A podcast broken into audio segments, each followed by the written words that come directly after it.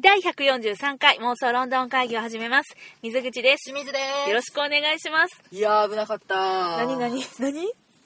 マジで焦ったどうしたん忘れるところだったえ、収録をいや収録は来ましたけどねうんちゃんと来れましたけどねうん。見るのを忘れるところだったもしかしてもしかして、はいナショナルシアターライブのはい本年最後のは上い映である、ヘッダ・ガーブレル。もう大本命と言っても過言ではないヘッダガーブレル、忘れるところだった来週やと思っててさえ、なんで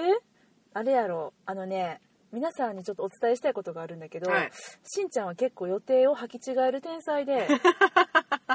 過去せやろ何度も収録の日時を間違えてちょっと何してんの待ってんねんけどみたいな LINE 来てえ明日やろみたいなことと かでもほんまに、んえ何してんのってなることもあったよね一回な一回あれは忘れてたごめんごめん、ううんうんお互い様ってことにしとこうだけどしんちゃんは多いなんか手帳に書き留めてんのにそれが間違えてるんだよね、うんじゃあ今回も間違えて書き留めてたんうんなんとなく、こんな早いわけないやろって思ってた、ああまあ前回からしたらね結構うん早いからね、立て続けっすからね、うん私もさすがに、うんえもうって思ったもんなんかもう毎週レベルで言ってんね んけどそうそれをね言い過ぎにしても本当に毎月レベルで言ってたからねねえもう行きましたけど今本年え6本目7本目7本なんやこんちょっとままとめるね、はい前もこの流れやってるけど、うんえーまず違う違う違うえっと ま ずハングメンはいそしてもう次早速忘れてる3問オペラじゃあないかな三問オペラ、うんそしてディープブルーシディープブルーシーあれ唐騒ぎそんなんやーっそうやたってないディープブルーシーで うんえーっとほらもう放送事故シーンやねえディープブルーシーの次もう分かった順番はいいから、うんちょっとあれやろ今3本目まで言ったやろうん順番順不動で参ります、うんお気に召すままお気に召すまま誰もいない国、あはいはいでワンマンチューガバナーズ、うん、えっとヘ本ッダ作ガーですブレねルうん、オッケもうね、ー、うん、多彩すぎてねえもうあの本当にカラフルなラインナップだったね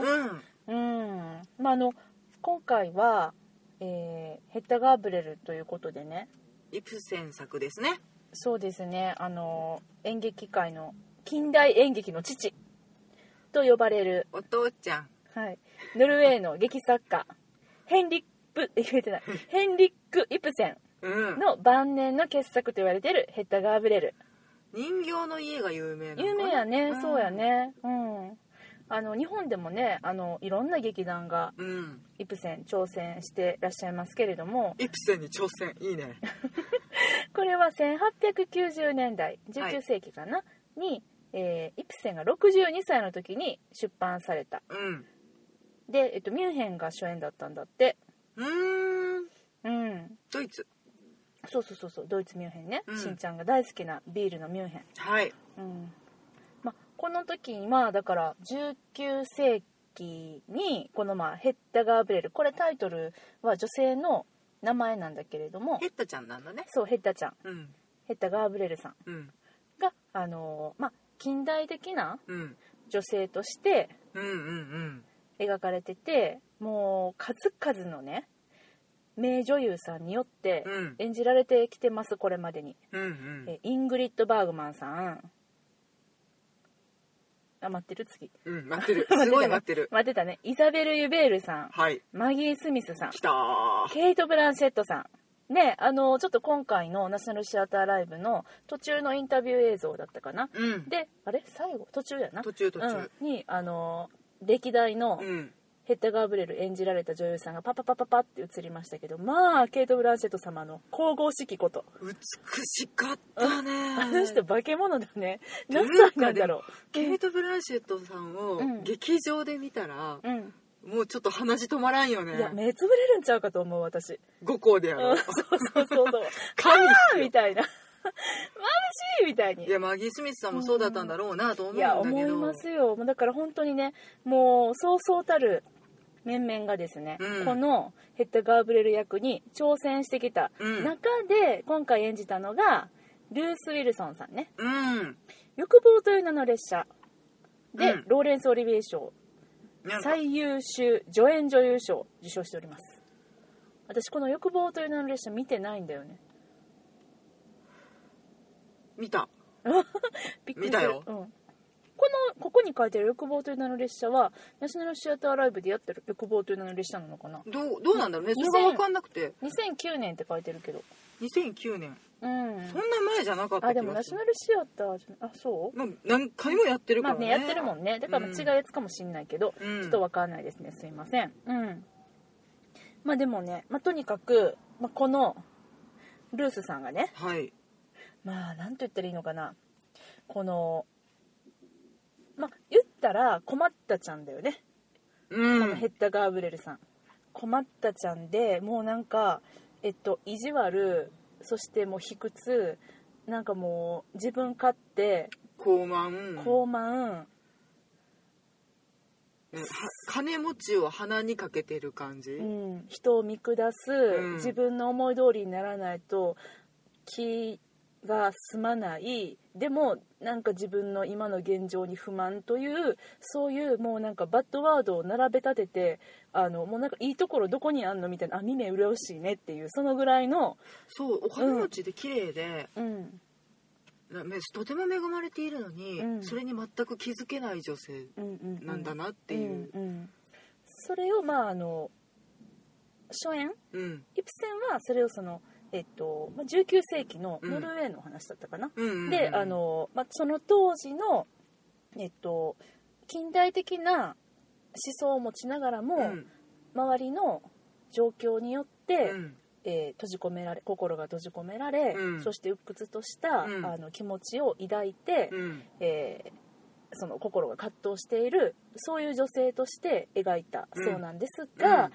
まあ、今回はね、うん皆さん大好きイボ・バンホーベさんです演出 がみんな大好きイボ・バンホーベだよ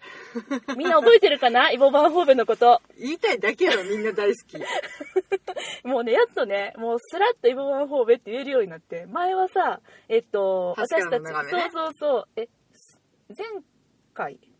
昨年昨年昨年日本のナショナルシアターライブで上演をしてくれました、うんえーマーク・ストロングさん主演のう「ん橋からの眺め」うんザ・ブリッジ・オブ・ビュー、チャオ・フロン・ビュー、なんか忘れちゃった。えーっていう、うんえー The View from the Bridge そう だね。アーサー・ミラーだっけだねね、のな、えっ、と、作品。これも、えーまあ言ったら、現代を舞台とした話ではなく、まあちょっと前のそうだねまあ時代を、現代ではない、うん、アメリカのね、あれ大恐慌時代だっけそんな感じ。うんあの移民がやってきてっていう話やからね、ううんあのーそのまあ大傑作と言われる戯曲を、うんなんかねこれがね私こう日本見て、まあ、たった日本やねんけど、うんまああの分かったこととしては、うんこのイボさんはね、うんそういう、まあ、今回もイプセンのもう名作うん名戯曲、うんこれをよく言うのはさ現代風にアレンジしてうんっていうさ言い方されるじゃない、こういう風なイボ・バンホーベさんのような演出の方法ってでも私思ってんけど現代風にアレンジしようってこの人これっぽっちも思ってないっていうか元々の戯曲を昔のものだと思ってないよねって思ったなんかそういう時代的なものうをん全て超越したところで表現することが上手だなと思った。思うよね、うんだからあのよくねシェイクスピアを現代に置き換えてとかってうんうんやってるけど、あれはあのもう各作家さんとか、うん出演者さんとか、うんまあ、そのえ作家さんというか、えっと、アレンジの方ね、うんとあの演出家の方とか、うんまあね、いろんなスタッフさんたちがこの時代が舞台のものを現代に置き換えるとしたらどういう風にしたらいいのかなっていうアプローチをしてるんだけれども。なんか一番近しいところで言うと、うんお気に召すままで、うんうんなんか荘園うんうんうん自分とこの持ち物の森みたいなのが、えー、とパソコンがいっぱいある会社になっているとかね、そうだねそうだね、うんなんかああいう、まあ、置き換えだよね、設定の、うんが、まあ、現代風にアレンジすると言われるそうだね何か、何かだよね、うんあこれはこういう風にアレンジしたのだなあここの対決のシーンはあなんかレスリングボクシングになんか変えたんだなとか、うんうんうん、なんかそういうこう何しかこう元となるものがあってアレンジしてるっていうそういう解釈一個フィルターがかかるんだけど、うんなんかイボさんの場合は、うんえー本を読みましたうんとがきは無視します、うん俺はセリフだけこのセリフだけを感じてこのまま表現するんだみたいな、うんなんかそういう感じをねすごく私は受けてこの人とがき無視してんなと思ってそうやねうんなんかエッセンスを抽出するのがうんとても上手というか、うんうんうんうんうんあなの戯曲を丸裸にする人やなってそうだねう気んがしたかも、そうだねなんか途中のね幕間のインタビューでも、うんその出演者の方が言ってらしたんだけども、うんまあ、あのこのイボさんはね、うん言葉の裏の意味うんを探らないって言ったのがすごく印象的で、うんあそうだなと思ってだからあのよくあるのはね、うんえー戯曲解釈という、あのまあ、その役作りをする上で、うんシーン作りをする上で、うん役者だったり演出家だったりというのが避けて通れないプロセスというのがあるんだけれども、そこで例えば「ああ楽しいね」っていうごめんね、うん私何のちょっとこうあの才能もだから そんなことも言っちゃいますけどいや一番わわかかりりややすすいい「と思ううんああ楽しいね」っていうセリフがあるとします、うんそしたら「楽しいね」と書いてあるからといって、うんとっても楽しい気分で言う何も考えずにとっても楽しい気分で「ああ楽しいね」っていうのはうんダメだっていう、そういうことなんだよね。悲しくってうん悲しみの中で少し楽しみを見つけて、ああ楽しいねってささやくとか怒りながらああ楽しいねっていうとか、ね、そうそうそうそうそうだようんだからその、えっと、セリフだけに注目するのではなく、うんうんその、えっと、前のシーンそして後のシーン、うんそしてこの戯曲が持ってるこのキャラクターの背景そういうものを全部ひっくるめた上でこのセリフがうんどういう感情を持ってこの、えーキャスえー役が発しているのか。まあであのー脚本家が現場にいれば別だけど、うんこういうねうん古典とかっていう、うん語り継がれてきたものとか、昔のもう聞くことができない作品に関しては、うん推測するしかないから、うんあの自分なりの解釈自分なりの分析っていう形を取る、うんうん私はこれを悲しそうに言ってみよういや正解かどうかはわからないけれどっていう、うん自分の中でしっくりくるものを探すっていう作業が稽古場で多分日々行われてんねんけど、うんイボさんねそれ考えてないよね。考えてない、うんあのだから本当に「楽しい」って書いてたら「うん楽しい!」って言ってると思うの言わしてると思うのね、うんでも本来さそれはこうもしそれがね、うんイプセンの、えー意図していたものと違う感情を持ってそのセリフが発せられると、うん本来見てる人はなんかこの役者が下手だなとか、うんなんかこのシーン面白くないなとか、うんそういう風に感じるものなんだけれども、このイボさんの本当にもうなんかなんかすげえなって思うところがそういう風にしてもちろんそればっかりじゃないと思うけど、うんそういう風にしてあの紡がれるセリフの一つ一つになんかわからんけど逆に意味があるように感じてしまうそしてしっくりくるように感じさせてしまうそれがねすごく不思議な演出家さんだなーってなんかねうん怖がってないなって思うそうだねすごく怖いことや新解釈うんうんを提示するってしかもだからこんだけ名作と言われてる作品でうんみんながみんな正解を探してうんうんてうんいやだからこれはこういうシーンなんだって思い込みやったりとうかんあとまあだ誰か名優がこうやってうんそれが素晴らしいってなんとなくこうやるものなんだっそうだねていうのがあったりするけどそれうをん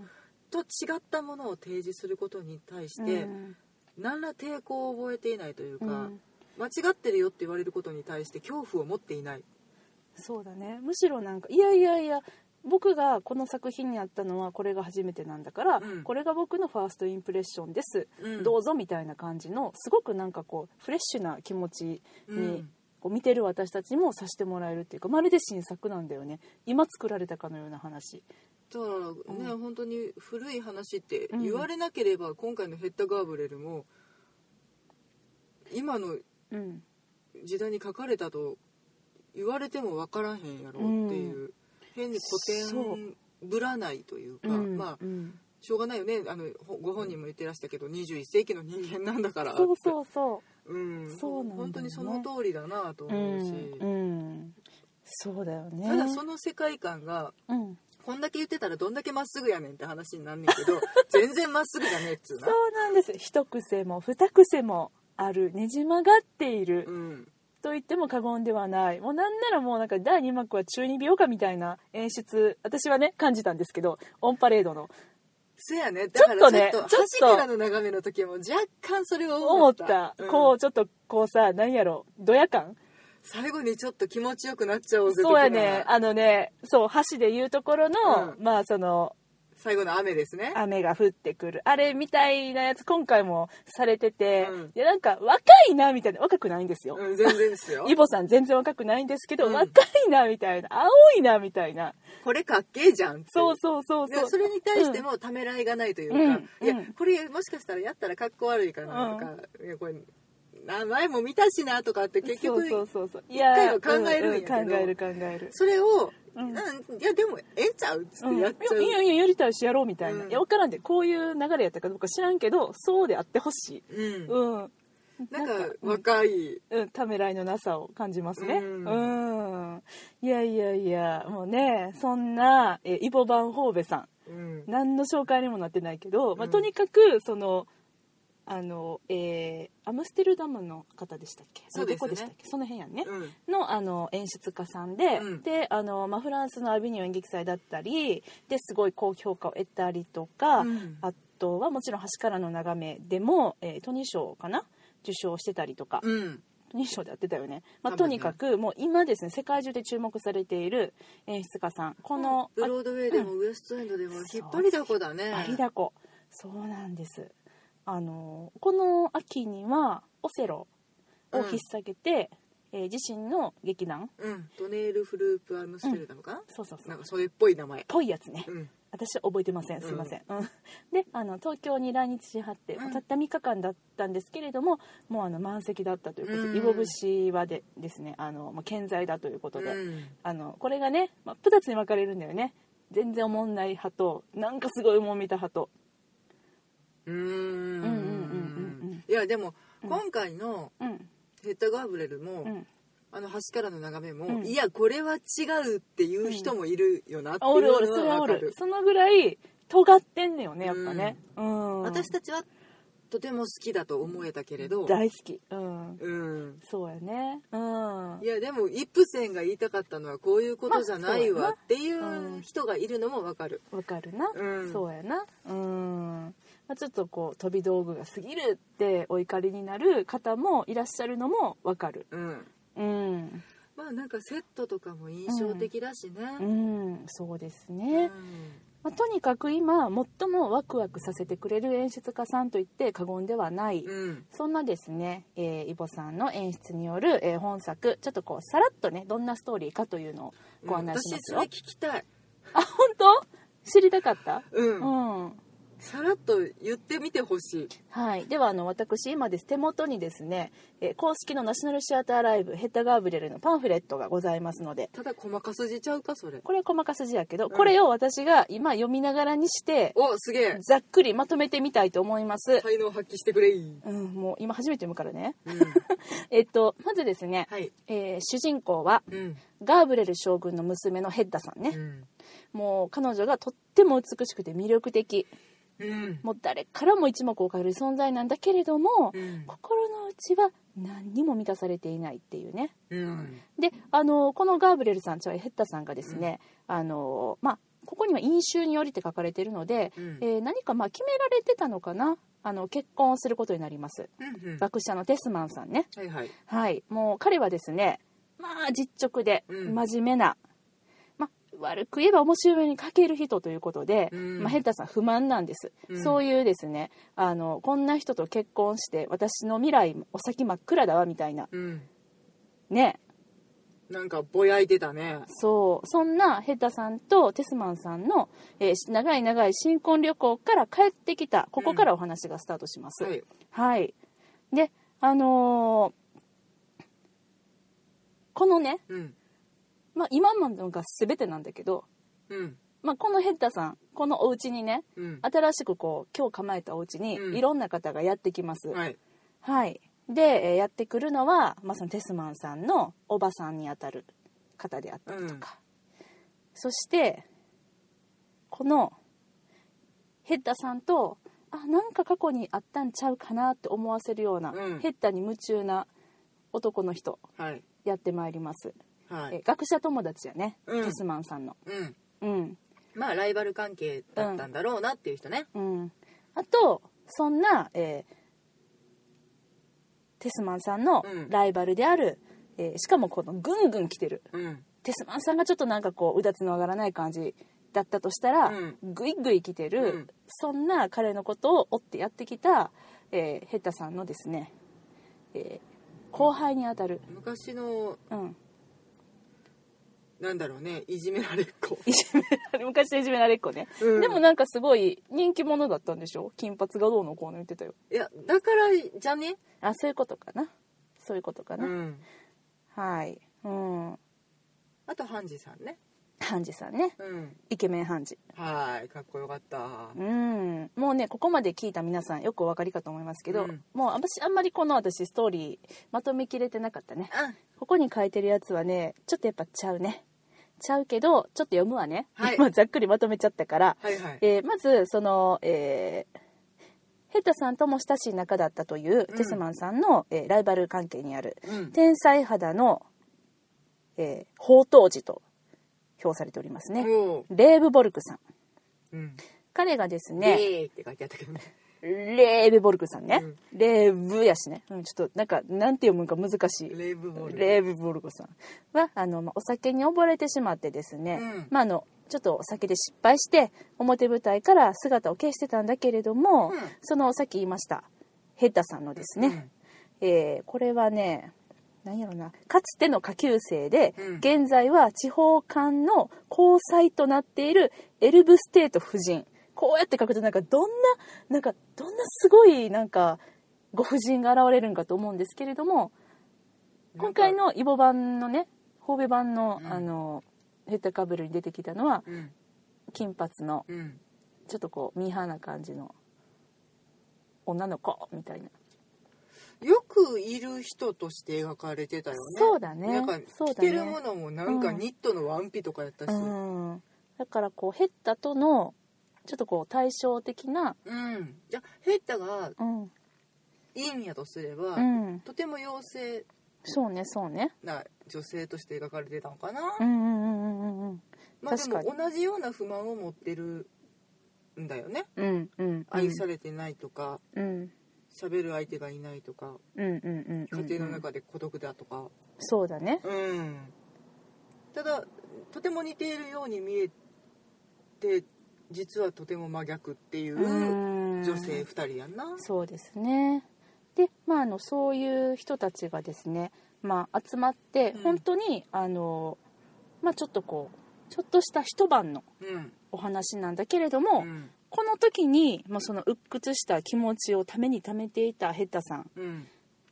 一生に一度だけ人間の運命を左右する力を持ちたいとうん願っていたそうなんです、うんこのストーリーによるとね、うんそんな一生に一度って言ってたっけ言ってた言ってたあ本当にうんそれで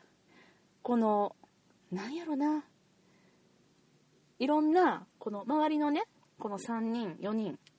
5人か召使いの方も含めるとね、の、えー話すことだったりとうか、んうん行動だったりとか、うんそういったことにちょっとずつちょっとずつちゃちゃを入れて、うんそれであのうまくいこうとしていることをいかなくしてみたりとか、うんまあいった意地悪だよね、ちょっとしたいたずら心うん、なんだよね可愛く言えばでももうなんかそうとは思えない、うんもうひどいことを、うんもうちょっとこの人言っちゃってんじゃないっていうようなことを劇中後半しまして、うんそれがヘッダ自身の運命のうん破滅へと結びつかせることになるというう、んそういうね救いようのないお話です。救いようないはい っていうねうんそんな、えーストーリーこれ合うてる合ってるはいしんちゃん合ってたじゃあうん、うんいやまとめるとそうなんだよなって思うねんけどうんなんかねだい出来事が多すぎてそうだねっていうかもうその登場人物たちのうん感情がうん細かく揺れ動きすぎてうんなんか何が起こってんだってまあ確かにそうだよんねストーリー以上のことが起こってるように見えていたので、うんでちょっとシンプルにまとめてやって思ってて合ってたやろでも、うんうんそうや多ね分合ってた合ってたそうやねん、そうなんです私もなんかこのなんか自分が目の前で見たこの話は自分が思ってたストーリーでやってんのかなと思ったけど、うん私いつもあの幕間にねうんこのあらすじを読むことにしてるんですよ、で、まあ、こうさらっと目通したら、うんうんあ大体合ってんなみたいな、うんうんそれを持ってちょっと安心したんですけど、うんはいというわけでですねここからネタバレをはいでお話をさせていただきたいと思いますはいはい、あのーまあね、えーいつものことなんですけれども、うんナショナルシアターライブは、うんえーアンコール上映など、ようんくしていただいておりますので、このヘッダガーブレルも、まあ、ひょっとしたらね、年明けとか、うんね、あの、アンコールの上映があるかもしれないので、まあ、ないかもしれないんだけれども、まあ別の地方でやったりとかもしてらそうっだしゃよるねからね,、そうそう、だってね、あの、今やってるのってもう、なんか、限られた年だけだもんね。決まって今年ぐらいじゃない、きちゃったしね東京、大阪、あでも、えー、と京都も、あ、京都もやってんだ。うんうんで神戸もやってるしまあ、そうやね。福岡とかもやってるのうかな、んうんまあでもねあのそのなんやろまあ限られたとしちゃ限られたところなので、うんまあ、あの再上映だったりとかあの地方の上映とかあるかもしれなくてそれを狙うんだという方はですね、うんスイッチオフでお願いしたいと思いますはいではここからネタバレでお話ししますスイッチオフよろしいでしょうかネタバレうんせやないやだからさうんまあ、あの舞台セットだったりとあかあそうねこういう演出だったよっていうのがあそう今ね回に言うところのネタバレだと私は思ってるんだけどそうね古典においてはそうだったねそうでしょ、はいはいうん、なので、えーねあのーまずじゃあ19世紀のノルウェーがどんな風に、えー見た目、うんえっと、変わっていたのかっていうと、いつとは断定されてないけど現代だよね。服とかねまあうん出てくる小物は全部現代やなだしねなんかあの映像がついてるインターホンとかあったしねうんでもなんて言ってたっけフラットロフトロフト。だけどうん建設中なのか朽ち果てているのかがわからないみたいなうんことを、まあねイボさんご本人が言ってらしたけど、本当にもう、あん無機質なうんそっけないうん、何も装飾のない真っ白な部屋そうだね大きな窓が一つあるけれどうん、そうあの舞台のうん客席側を除うくん三方がうん全て、まあ、何かこう打ちっぱなしのコンクリのようなうん壁で囲まれていて、うんなんとここには劇中その出はけするための、うんえー出入り口うん私たち袖と呼んでますけどはいは一切なくてう、んもうあの囲われてしまってて、うん出入りの場所はじゃあどこっていうと、うん客席なんだようね、んで、えー舞台向かって客席側から左側が本来の玄関、うんそして右側がどうやら、えー裏口という設お勝定手でお勝手 うんうんお勝手って言うてないやろ ちゃうんかな急にサザエさん感出てきたけど 三河屋来てしまうそうやね三河屋さん来るねううんん、ま、なんですけれども、うんそういう風に、えー設定されておりました、うんあのーイボさん本当にねこのガランとした空間うん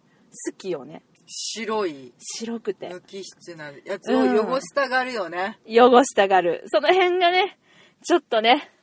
ドヤって感じをね、うん毎度毎度あの感じるところでございますが、まあ、今回もそういう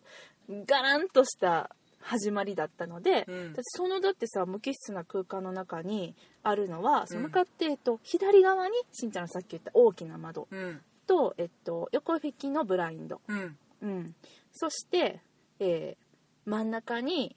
ピアノスタンドピアノスタンドピアノ、うんしかもあの壁外されて中身むき出しうのん、スタンドピアノね、あのピアノ線が見えてる状態ねうん、うんうんうんうんスタンドピアノアップライトピアノ あそれ出てこにゃかなっんたかそうやねでも分かるよねうん分かるよね、うんで右側にソファーうん、えこんだけみたいな、うんでまあ椅子が何脚か、うんああと、えーその大きな窓の前に、うんバケツに生けられたたくさんの花たち、うんあれは何だったのかなわか らんプレゼントが届いてたのかなあその結婚おめでとうの違うんかなうあんれちょっとなんで花がこんなにあるのかがただなんか後から届けられた花があったりしてたからうん、そういうことおなのかな祝いなんかなと思って花が好きそうな人には見えなかったから、うん、確かにそうだよね、うんなんかそういう往々にしてえこのセットは小物は一体何の意味があるんだろうってあの思わせるのがうんイボ節の一つでもありまして、うんあのー今回も幕が開きました、うんそしたらおばさんとテスマンさんがうん話をしていうる、ん新婚旅行から帰ってきたよみたいなうん話をしている、うんでヘッダがねヘッダがヘッダまだ寝てるよみたいな話をしている、ういんやでもなんか真ん中にあるアップライトピアノに突っ伏して寝てる人これ誰なんやろってずっと思いながら、うんあーこれヘッダかないつ起きるんやろえ人間やんだって思いながら見てて、結構長い間、うんあのまんまでアップライトピアノに突っ伏して寝てて。うんでようやく起きるんだけども、うんなんかそのイボさん独特の演出的ルールっていうのかな、そのえー何もない空間におけるその位置の何なんて言ったらいいの4次元ポケット感っていうのかな。なんか間取りがわからんというか、うんあの多分動いてない人間うはんうんうんこの部屋に今いる設定ではないそういうこんとだなよのねかな、多分そういうことな一緒のかにな腰掛けてる人間はかな、うんうんうんうんうでんだからなんかすごい散見されたけど、はい例えば召使いの女性ええ椅子に座って座っているだけうんのシーンはうんいないよっていう記号なのかなって、うんあのブラックハンジうんも後ろのソファーで「いやおんねん」うん、どうか確かにねそうどう考えても話聞いてるようにしか見えないんだけど、でもいねやでもブラあれックハンジには内緒だよとか言ってるんだよね、うん不在として語られてるんだよね、うんあれがなんか不思議な言語やなって不い思議う不思議う、うんんなんかそれが完全なる素舞台でそれをやられるんやったらまだわかるんだけれども、今回はまああのパッと見て、うん目で見て明らかに部屋の状態になっていて、うん家の中だというふうに私たちが認識しているところにいるからそれが余計にちょっと混乱するんだけども、うんでもその混乱が嫌じゃないっていうのがね、うんなんかうん不協和音やねんけど、うんなんかそれがちゃんと調和されているというかうん、必然があるように感じてしまうのよね勝手にそうなのよねあなんだろうねこれうんマジックだなと思うけイボどマジックねだからもう中舞台の中心でうん明らかに異物として存在している主人公の女性はいそうそうそうですそうです異物だったのようんなのに主人公なんだよね、うん、全員が全うん員気になってしょうがないっていう状況を、うんでも一言のセリフを発さずに顔すら見せずに、うんなんか印象づけるとうんいうかうんもうこの女性が今から語り出すんだっていうのが待ちきれなくなっていくかのあの感じ、うん、うん早く顔を見せてくれってそうまあのんきな話をしてるのよまだこのおばさんとこのえー、おいっ子がねうん夫がうんでも明らかいやなんか怒るやろおるおるし真ん中に、うんいつ怒んねんみたいなうんそのね本来やったらイプセンさんそのうんまあ、え2人が話しているそしてえっとヘッダさんはうん違う部屋からうんきっと「おはよう」って現れてくるんだよね、うんよく寝たみたいな感じで、でも「おるし」みたいな、うんあれが不思議だったね本当に気持ち悪いんだよねそううん、気持ち悪いねんけど、うん、腑に落ちるねんよねなんかねえいやいやそんなねイボさんの演出まだこれね話始まったばっかりではありますけれども、うんちょっと長くなりそうなので今日はねこの辺りにして、えー次回お出た前編後編シリーズそうだよ前編後編だよあのいつもついつい長く話してしまって、うんあれこれ2回に分ければよかったんじゃないっていう、うんその方それをがね聞きやすいんじゃないっていうねそうあのもうナショナルシアターライブ今年7回目にして、うんようやく発揮させていただきますそはのいシステムはい、 というわけで、えー妄想ロンドン会議でははいお便り募集しております「ハッシュタグ妄想ロンドン会議」をつけてツイッターでつぶやいていただくか私たちに直接リプライくださいもちろんメールでも大歓迎ですはいえー妄想ロンドンアットマーク Gmail.com MOSOLONDON アットマーク Gmail.com までお便りくださいねヘッダガブレルご覧になられた方もうん感想をね聞きたいおし聞きたいただあの後編もお届けしてしまうのでねうん今からね そうだね私たち的には今から収録する のでねそうですね、うんまあ後編もぜひぜひ聞いてくださいははいい、それでは、えー今日はこの辺りでさよならありがとうございました